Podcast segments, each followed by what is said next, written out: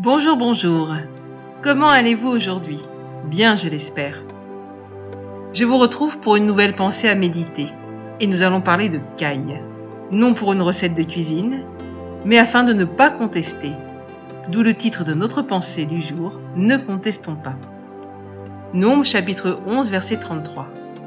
Comme la chair était encore entre leurs dents sans être mâchée, la colère de l'Éternel s'enflamma contre le peuple, et l'Éternel frappa le peuple d'une très grande plaie. Replongeons-nous dans le contexte de cet épisode de l'histoire d'Israël.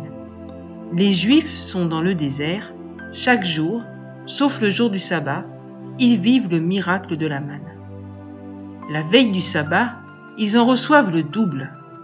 Pourtant, lassés de cette nourriture, ils murmurent parce qu'ils veulent de la viande. C'est à ce moment-là que Dieu leur envoie l'écaille. Cette pensée que je vous partage aujourd'hui est née suite à un enseignement qui disait en gros Tout ce que vous voulez pour votre vie, écrivez-le dans un carnet et commencez à le prophétiser sur votre vie. Ouh, je pense que c'est très dangereux d'agir ainsi pour plusieurs raisons. En premier, nous ne savons pas vraiment ce qui est bon pour nous. Nous ne savons même pas prier correctement. Nous sommes tellement souvent tentés de demander des choses malsaines pour notre vie.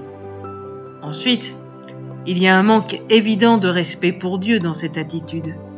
Nous le rabaissons à un serviteur, une machine à miracle, qui doit se mettre à notre disposition pour assouvir tous nos désirs. Mais bien aimés, malheur à nous si Dieu exauce des demandes qu'il n'agrée pas. Vous connaissez le dicton Tu l'as voulu, tu l'as eu. Ces choses seront toujours lourdes de conséquences. Il y a un verset qui m'a toujours rempli de crainte, c'est Romains 1.24. Dieu les a livrés. Vous comprenez? Les êtres humains ont tellement provoqué le Dieu vivant que lassé, il les a livrés à leur penchant.